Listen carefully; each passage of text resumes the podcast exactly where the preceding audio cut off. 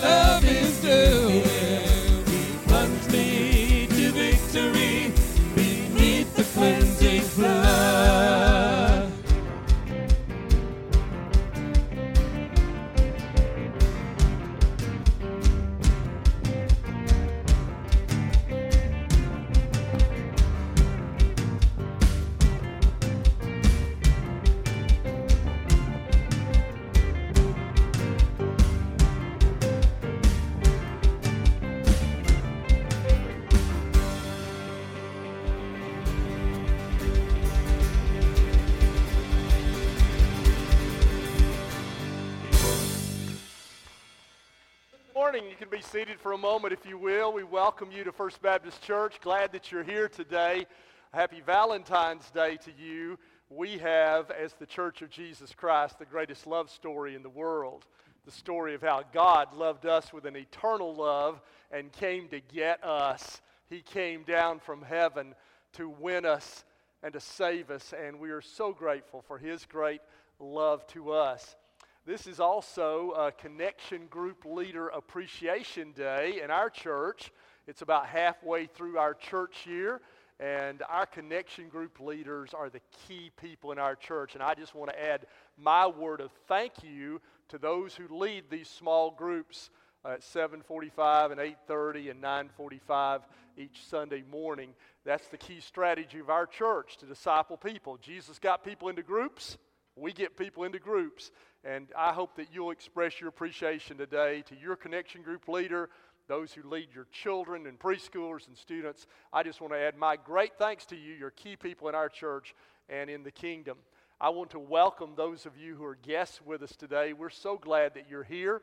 I'd like to meet you. I'll be at the Welcome Center after this service. I have a small gift uh, for each uh, guest. If you'll just come by and see me, we have some CD of music from our church, have the Jesus movie to give you some information about our church. Hope you'll stop by. And I'd like to get to know your name. There's a guest card in the pew rack in front of you. And I really learn people's names better if you'll write it down rather than hearing it. So if you would do fill out that guest card and just bring it uh, to the Welcome Center, there's a box to put it in there, and you can get your gift. Or I'd love to talk to you if you have a moment to talk. So thank you for coming and being here. We're glad you're here today. We appreciate everyone who worships through giving. And right now, we don't take up an offering. We have offering boxes on the wall as you leave the, by the double doors. There's a slot where you can place your offering. That is no less an act of worship because it's in a box. It is still that uh, giving of, to God uh, from what He has given us. Thank you uh, for giving. Let's pray together. Would you join me as we uh, turn our hearts to God today? Father in heaven, thank you that you first loved us. Before we knew you, before you cared about us, you loved us, and we are so grateful. And today, we want to, in worship, return that love to you. We offer our voices in song, we offer our lives by being here, we give our offerings. We come to say, Oh God, we love you, and we worship you, and you're our hope and our peace and our strength. It's in the name of Jesus we offer this prayer. Amen. Amen. Will you stand again with us? We're going to sing about our glorious Savior who is the lion and the lamb.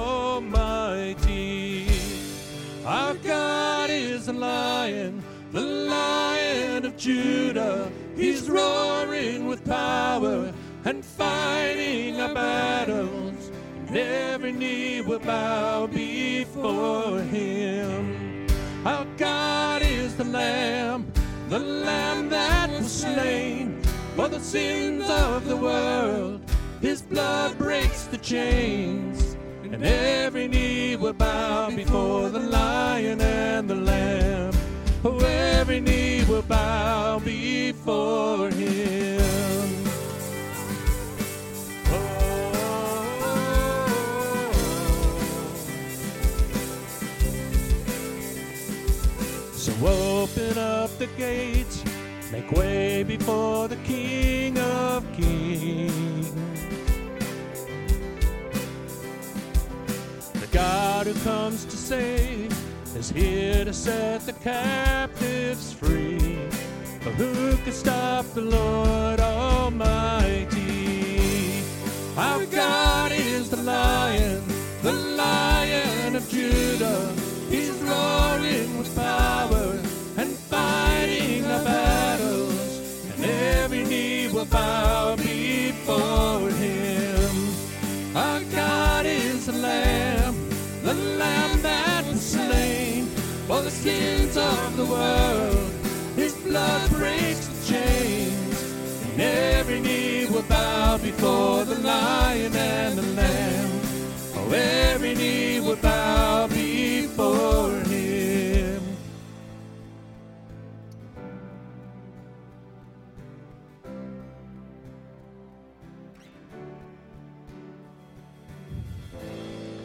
Who can stop the Lord Almighty?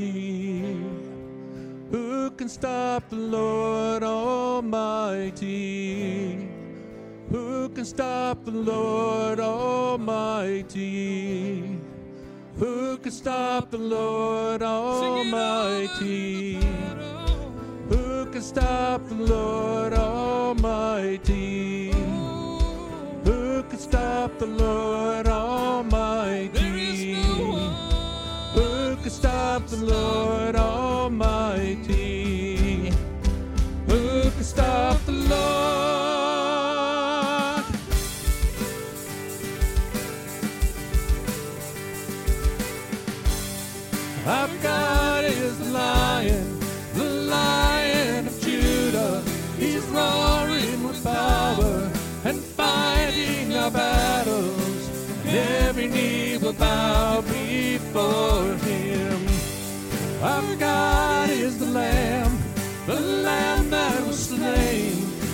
sins of the world. His blood breaks the chains, and every knee will bow before the lion and the lamb. Every knee will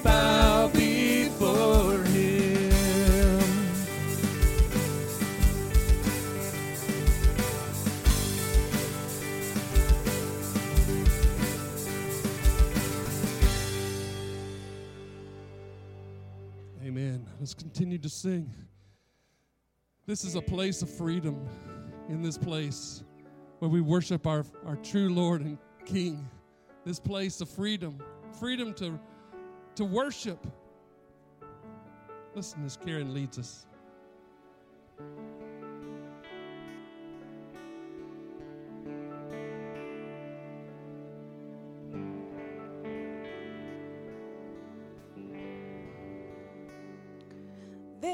A calm that covers me when I kneel down at your feet. It's a place of healing, it's a place where I find freedom.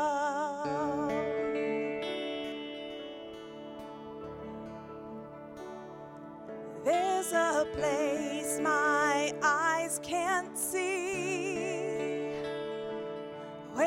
my spirit longs to be. It's a place of healing,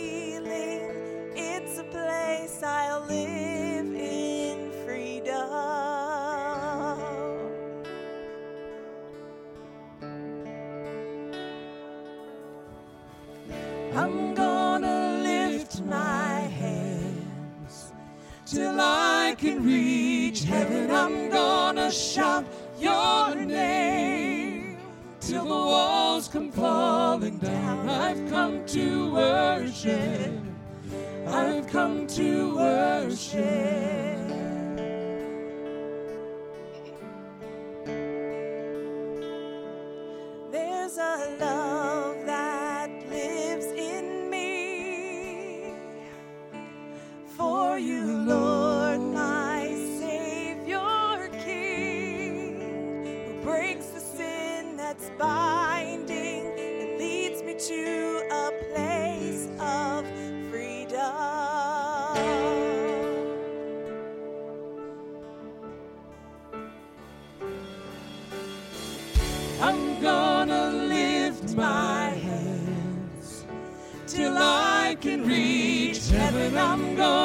Shout your name till the walls come falling down. I've come to worship. I've come to worship. I'm gonna sing my song like I am unashamed. I'm gonna shout for joy at the mention of your name. I've come to worship. I've come to worship. And there's no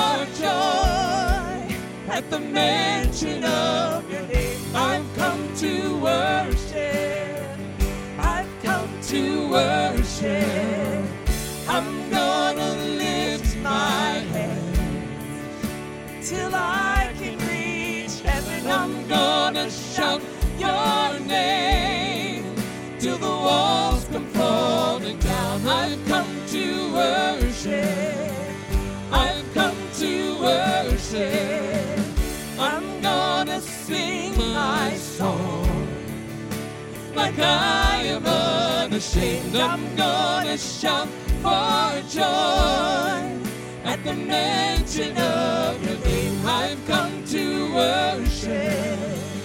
I've come to worship.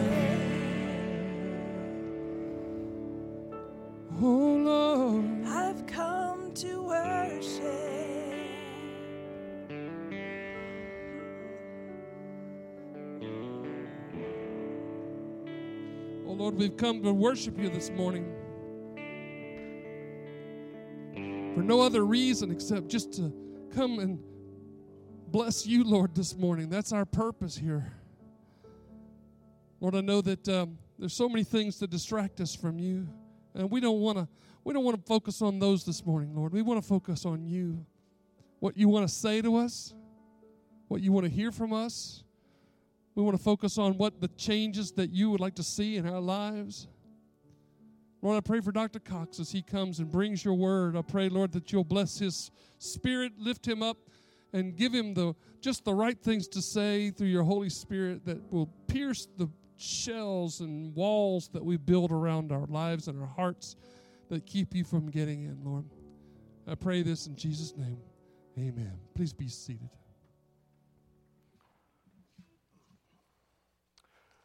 On this Valentine's Day, let me begin with a love story, sort of a tragic love story. It's a story of my aunt. She was born about 1920, grew up in the 30s and 40s, a little town of Blue Ridge, Georgia. Her name was Gertrude Cox. Not many parents name their kids Gertrude anymore, but uh, that was her name. She met a young man, fell in love, got married. And then early in their marriage, they were at a party and he was talking for a long time to another girl.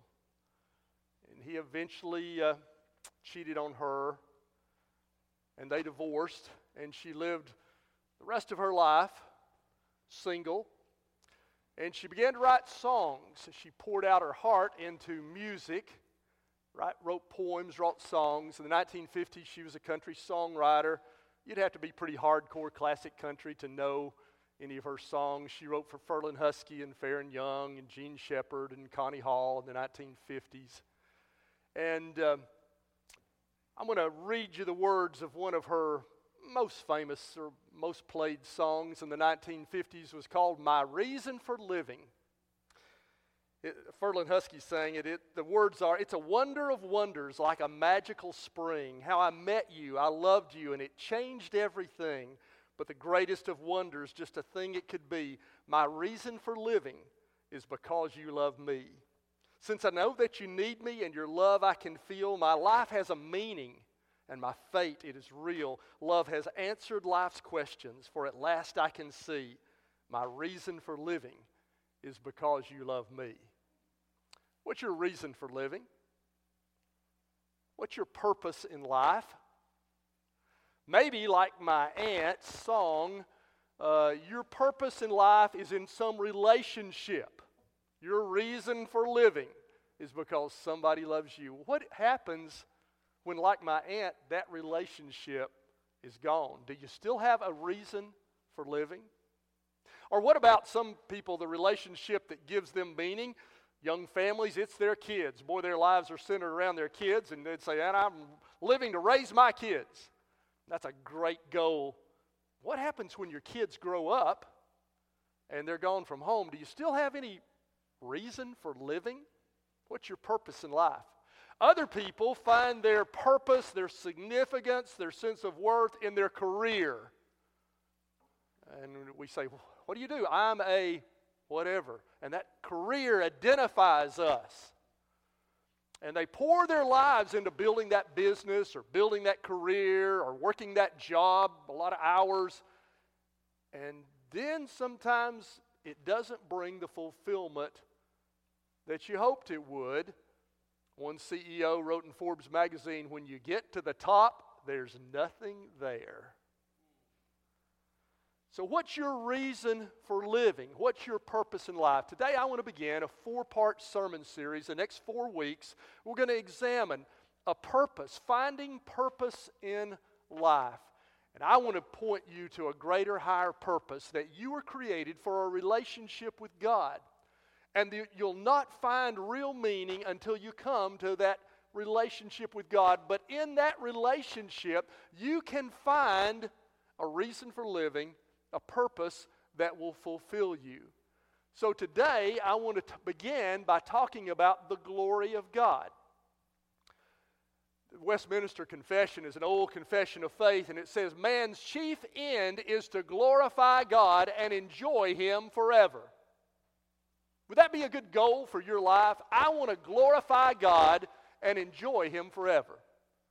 I want to talk to you today about what it means to glorify God in your life and for that to be the unifying purpose in your life. That you would come to see that God has loved me and sent his son Jesus to die for me, and through his death and resurrection, he saved me, and now I live my life for him because of what he's done for me. I want to glorify God in my life. Maybe the word glory or glorify is a little bit odd to you. We don't use that word a lot in normal conversation. So I'll give you two synonyms for it. Uh, two other ways this word is translated. We'll see some of them in the passages we'll look at. And then also, it's often paired with these two other words, and they are honor and praise. So if glory, to glorify God, doesn't ring with you, you can substitute the word to honor. I'll live my life to honor God because of what He's done, or I'll live my life to praise God. In the book of Revelation, it'll group those three words together for the praise and honor and glory of God, it'll say over and over. So that's what we're talking about, about glorifying God. Would you live your life to honor God, to praise the God who first loved you? Now, how would you do that? I want to share with you some practical ways that you could glorify God in your life and hopefully give you that sense of meaning and purpose. We're going to look at five of them from the scripture. Number one, you can glorify God by your words.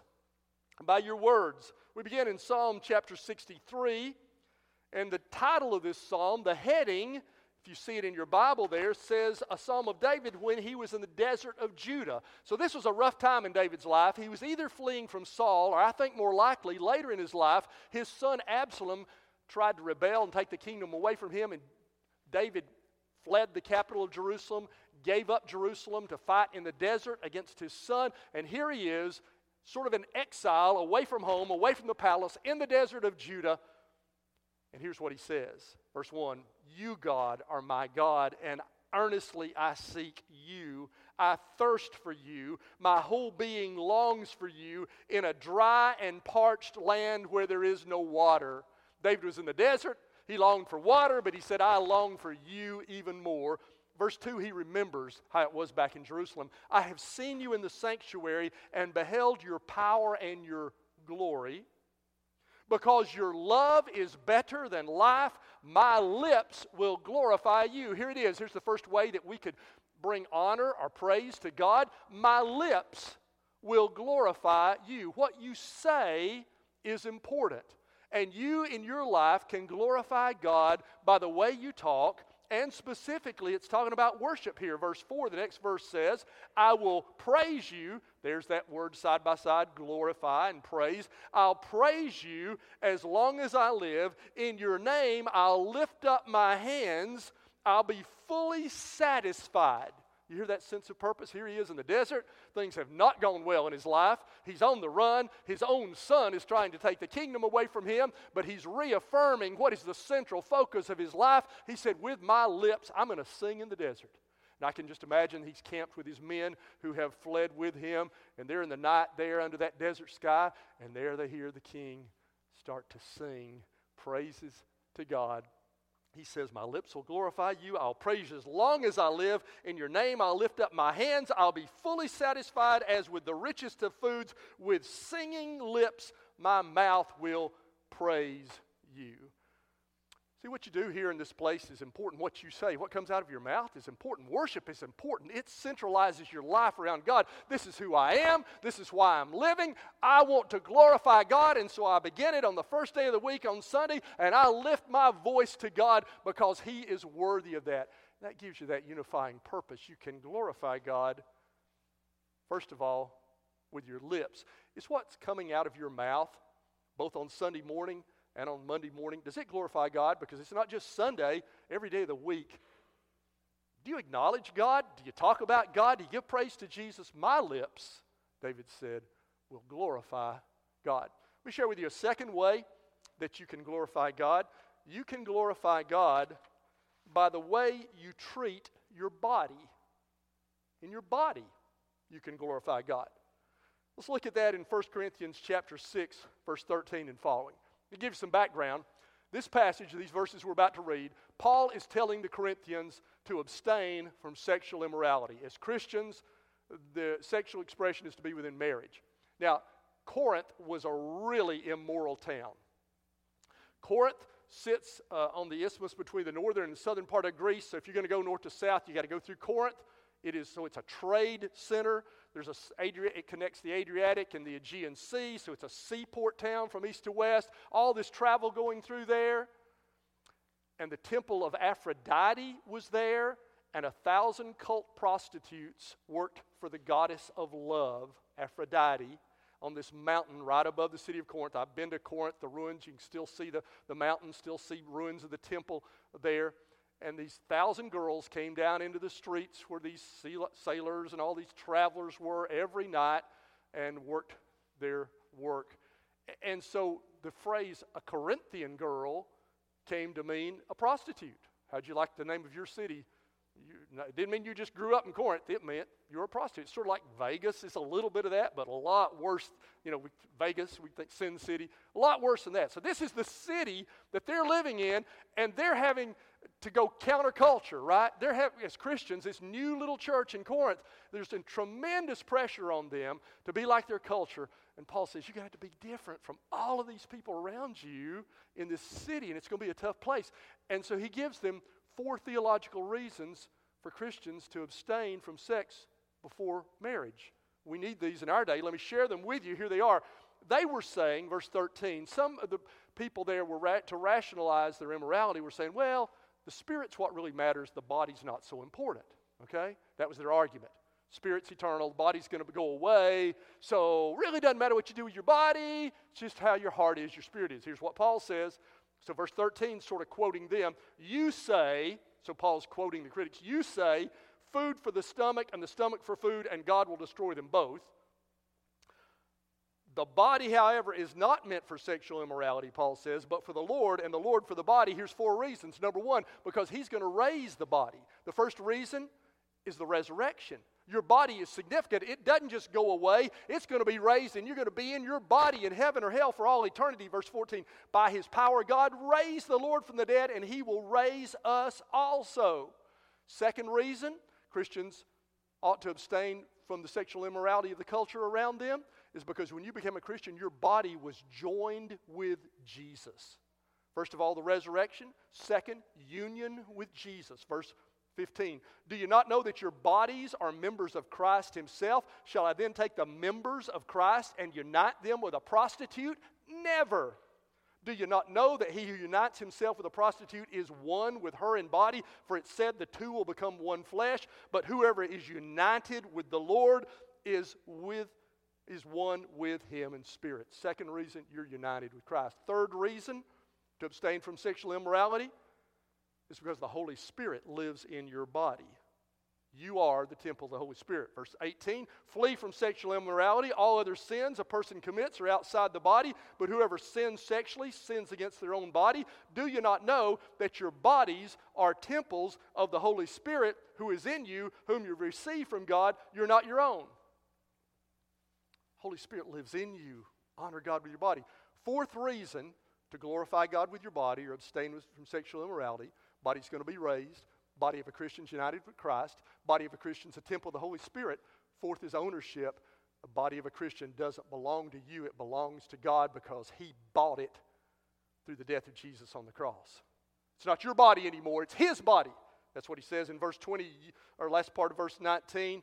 You are not your own. Verse 20, you were bought at a price. Therefore, here it comes glorify God with your body.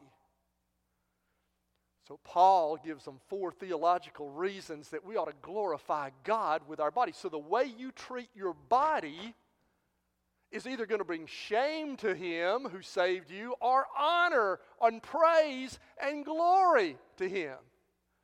So, here's how we can glorify God by the way we treat our bodies. Everybody's got a body, right? You got one, right? You got a body, right? Glorify God with your body. This applies to more than just sexual purity. It means that it applies to what we put into our bodies because the temple of the Holy Spirit is there, because it's not your body, because the body's going to be raised, because the body is united with Christ. This speaks, this is why Christians do not try to change their gender, because it's not our body, it's a sovereignly given body to us from God, and it, it belongs to Him and we're going to honor him with it. We're not going to mutilate our bodies or any way mistreat our bodies because they are sacred. And so, the way, day in and day out, you treat your body in terms of purity, in terms of what you put into it, in terms of how you value it, respect it, you can glorify God just by living in your body. Gives a sense of purpose to you. And God's pleased and honored and praised when you treat your body like it belongs to Him and like the Holy Spirit lives in it. Third reason, or third way you can glorify God, you can glorify God even in the most ordinary choices and activities of life. Share with you another verse from 1 Corinthians chapter 10 verse 31 it says, So whether you eat or drink or whatever you do, do it all for the glory of God. So even the most ordinary things like eating and drinking, you can do for the glory of God. Now, what does that mean? Let me tell you the context here. In, second, in 1 Corinthians chapters 8 through 10, three whole chapters, Paul is answering a question that the Corinthians had written him Is it wrong for Christians to eat meat that has been sacrificed to pagan idols? That's a question we never deal with, but it was a big question to them at Corinth. And Paul spends three whole chapters, 8, 9, and 10. We're reading just the very last statement he makes to sum it up about eating meat offered to idols. You see, in Corinth, there's still the ruins, the columns of the temple of Apollo still stand. I told you about the temple of Aphrodite. And so they brought animal sacrifices to these pagan gods. The priest would burn part of it, keep part of it for his food, and the rest of it you took home or sold in the meat market. And it was food, meat that had been offered to idols. And Christians weren't sure is it wrong for us to eat? Are we participating with idols if we eat this? Paul, in these three chapters, gives a long answer. He says, If you, if, it's, if you buy it in the meat market, just buy it. It's meat. Don't, don't try to figure out the orange where it came from. Everything, everything is good gift from God. Just receive it. He said if you're eating in a, a meal, a banquet, and somebody points out, hey, that meat was offered idol, then abstain from it so that you don't give the appearance of, uh, of condoning that and, and so that you don't hurt a weaker brother's conscience. He said, give up your rights. It's not all about you. So you get the context of that. So now he comes to sum it up and he says, listen, in the decisions you make, even about what you eat and drink, don't just think about yourself, think about others, and most of all, think about God. And so whether you eat or drink, do it all to the glory of God. And so what we learn here is that everything in your life can be for the glory of God. You see, you might think, uh, as you search for purpose in life, that my life's not very important because I don't do big things. Maybe you can conceive how a missionary who goes, leaves home and goes to another country could glorify God. Maybe you could conceive how somebody in ministry could glorify God. But you just don't think in my world that it has any significance. And Paul tells us here listen, in the little things of life, even how you eat and drink, you can honor God if you'll be aware of that and do it for His pleasure and do what pleases Him in a way that He'd be proud of. And so, whatever your life is about, you can glorify God and have a sense of purpose in that. Do you mop floors? Then mop floors for the glory of God. Do you change diapers seeming like endlessly, it feels like? Then change diapers for the glory of God. Paul says, whatever you do, whether you eat or drink, be aware of God's pleasure and presence and do it for the glory of God. It'll give meaning to your life day by day. Share with you a fourth way that you can glorify God, have a sense of purpose, and that is your good deeds can cause others to glorify God. I want to read to you 1 Peter chapter 2 verse 12. And Peter writes, Live such good lives among the pagans, that though they accuse you of doing wrong, they may see your good deeds and glorify God on the day he visits us. So, Peter was saying, You're going to get some slander in the culture that you're living in. Be ready for that. Hear what he says? He says, Live such good lives among the pagans that though they accuse you of doing wrong, so you're going to be maligned some in your culture. You're going to be misunderstood. You're going to be falsely accused. Hey, you don't worry so much about that. You concentrate on doing good. And you do good even to them, that they may see your good deeds and that would refute their criticism about your Christian culture. And your good deeds might even cause some of them to see the truth of your message and that they would come to be saved. And on the day that He visits us, you know God's coming back for a visit? He's already visited our planets once, He's coming back for another visit. And on the day He visits us, they might glorify God. They might not be saying, oh, no, it is true, but they might be saying, yes. And they would give glory to God that they know Him. So here's significance for your life the way you live your life could help another person come to be ready for the return of Christ and Judgment Day. What's going to be for all eternity is people in heaven or hell. And you could make a difference. The great goal of your life ought to be to get there and bring some people with you. That's a good goal for life. Get to heaven and bring some people with you. And by your good deeds, just living out your life, when you're criticized, just do good to others. Don't argue, but do good. And he says, Your good deeds might cause them to glorify God. And what a, what a, what a blessing that would be for all eternity if you've helped some person to be in heaven that would not be in heaven bring glory to God. I'll share with you a fifth way that you can glorify God. You can glorify God by the way you endure suffering, by the way you endure suffering. Still in 1 Peter chapter 4, beginning at verse 12. Dear friends, do not be surprised at the fiery ordeal that's come on you to test you as though something strange were happening to you. So, First Peter is written to Christians in persecution. And Peter writes to them, Don't think this is odd that you're being persecuted. This is normal. It's going to be normal for the world to persecute Christians. Get used to it, he says. It's normal, it's not anything strange. Rather, he says in verse 13, but rejoice, and as much as you participate in the sufferings of Christ, so that you may be overjoyed when his glory is revealed. If you're insulted because of the name of Christ, you're blessed, for the Spirit of glory and of God rests on you. If you suffer, it should not be as a murderer or a thief or any other kind of criminal or even as a meddler However, if you suffer as Christian, do not be ashamed, but glorify or praise God, depending on your translation, same word there, but glorify or praise God that you bear that name. Paul says, You're probably going to suffer. And by the way you respond to suffering, you can bring glory to God. You know, one of the parts of life that challenges us the most about finding any purpose is when we suffer.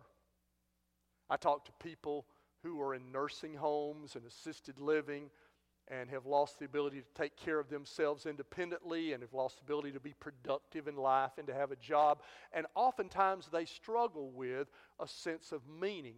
They'll say to me, I don't know why God's left me here. I can't do anything. And we get the idea that, that our significance is tied to our doing. And what I sometimes try to share with them, and I think what Peter is saying here, significance is not wrapped up in what you do. Your significance is in being, not doing. Just by being, you have significance.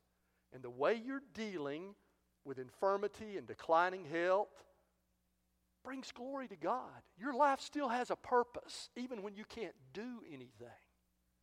And even in suffering, you can glorify God. He said your life can be to the praise or to the glory of God. So maybe you're going through some suffering or time in your life where you are not as productive as you were. Maybe there's somebody watching this this morning from a assisted living facility or nursing home or you're homebound and I, I just don't have much purpose. And I would want you to hear these words where Paul says, Oh, yeah, I know you're suffering, but you can glorify God in your suffering. Just by the way you respond and how you are, you're participating in the sufferings of Christ and you're bringing glory to the one who saved you. There's meaning in all of life when your goal is to glorify God, even in the way you die. Can I share more, one more scripture with you in regard to that? It's John 21, verses 18 and 19. Jesus is talking to Peter after his resurrection, before his ascension, preparing Peter for what's ahead. He commissions him. And then he says to Peter, Very truly I tell you, when you're younger, you dressed yourself, right? And when you wanted, and went where you wanted, right? But when you're old, you'll stretch out your hands, and someone else will dress you and lead you where you do not want to go. Jesus said this to indicate the kind of death by which Peter would glorify God. Even in death, you can glorify God.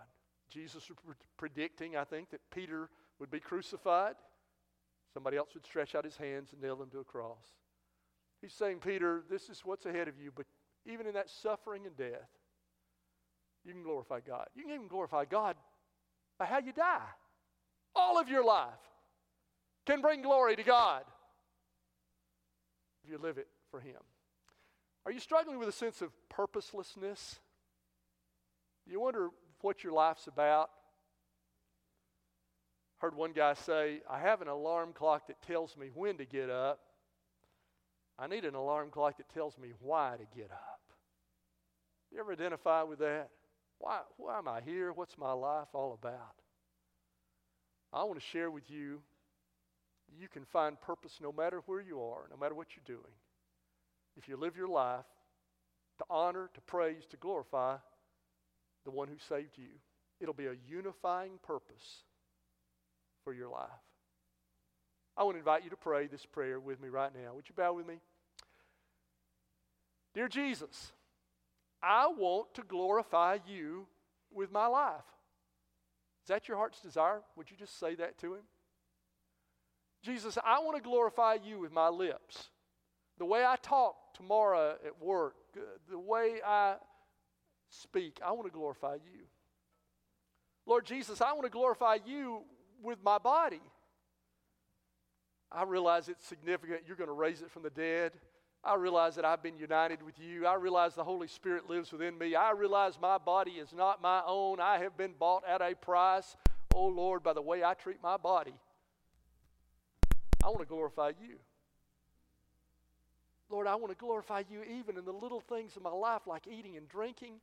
And finally, Lord, when I suffer and even when I die, I want my life to be to your praise and to your honor and to your glory.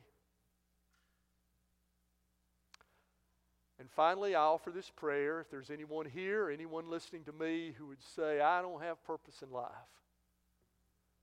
would you call upon Jesus and ask Him to save you? And I believe thereby you will find a unifying purpose in your life. Oh, Jesus, hear our prayers through your name and for your glory. Amen. I'll be at the Welcome Center after the service today. It's right up this way, going up the ramp to my left. And I'd love to meet you and visit with you, and especially if you want to share about accepting Christ as Savior, or you want to be baptized, or you want to join our church, you'll have opportunity to do that right there this morning.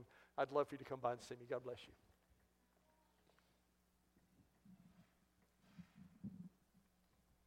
Will you please stand with us and let's sing together? He is our everlasting Father, our everlasting God.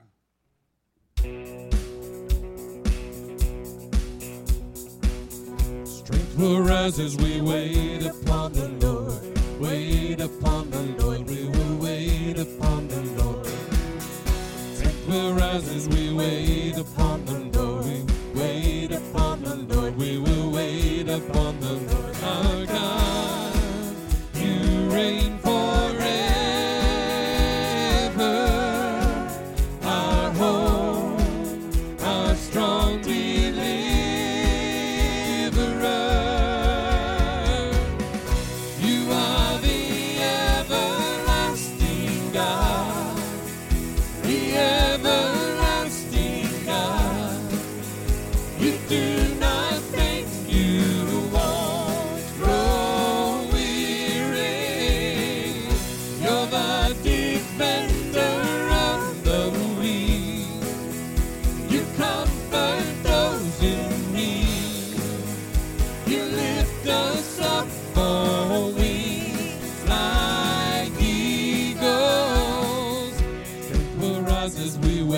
Upon the Lord.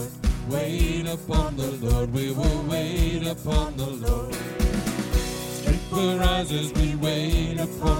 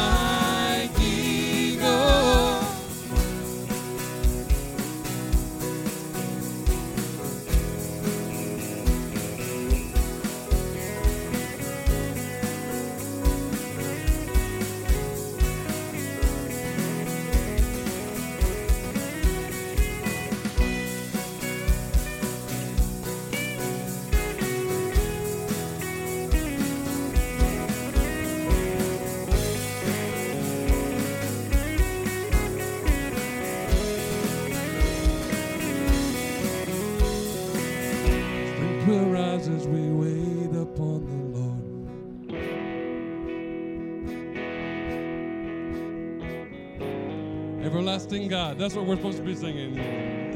Everlasting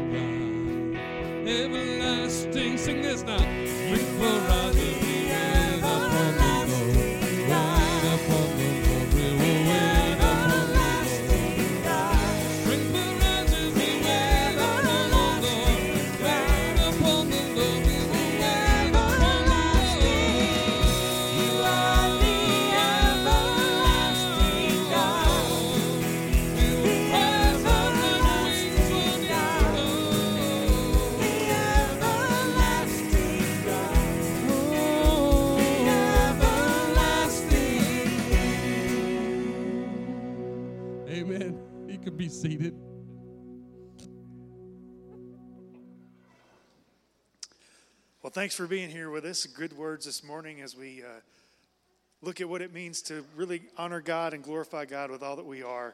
And I'm thankful that we have a Lord that's worthy of that praise and that we get to participate in that uh, pursuit of Him and that glorifying Him and all that we do. Uh, I want to remind you of a couple things before we go. Uh, CDP classes started Wednesday, but hey, come on and get involved. We got three great options right now. Introductions, if you're a new member or thinking about it, come check that out with Dr. Cox. It's an introduction to their staff and what's going on here at First Baptist. Uh, Jake is leading What's Amazing About Grace, uh, looking at that book by um, Philip Yancey there. And then uh, Paige Howe is doing How We Got the Bible. So that's a six week study on kind of how that all came about and, and uh, how we got our English Bible and that sort of thing. So that's uh, good stuff going on there. Also, Acts 4 ministry, there's a little note there about that. If you know of anybody that has needs uh, from the kind of pandemic and all the stuff that's been going on, uh, let us know and we can uh, see about helping in those ways. Um, want to also remind you that today is Connection Group uh, Leader Appreciation Day. So hopefully all of you will check out a Connection Group in this next hour. But we want to say a special thanks to those who are taking the lead in all those things. I appreciate them and how they're helping uh, teach the word and care for folks each every week and build community in our church. So uh, just give a little love to those folks today. And let's pray and we'll be dismissed. Father God, we thank you.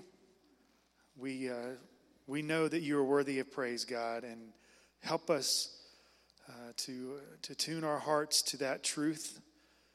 So the things that we say, the things that we do, the way that we uh, go through the trials of life, that that would bring honor and praise to you, God. Your love is better than life. And help us to live that out in the way that we do it, in the way that we uh, do all the things that you've called us to do, God. So help us to honor you. We give you praise and thanks and glory for who you are, for what Jesus has done for us. We pray this in his name. Amen.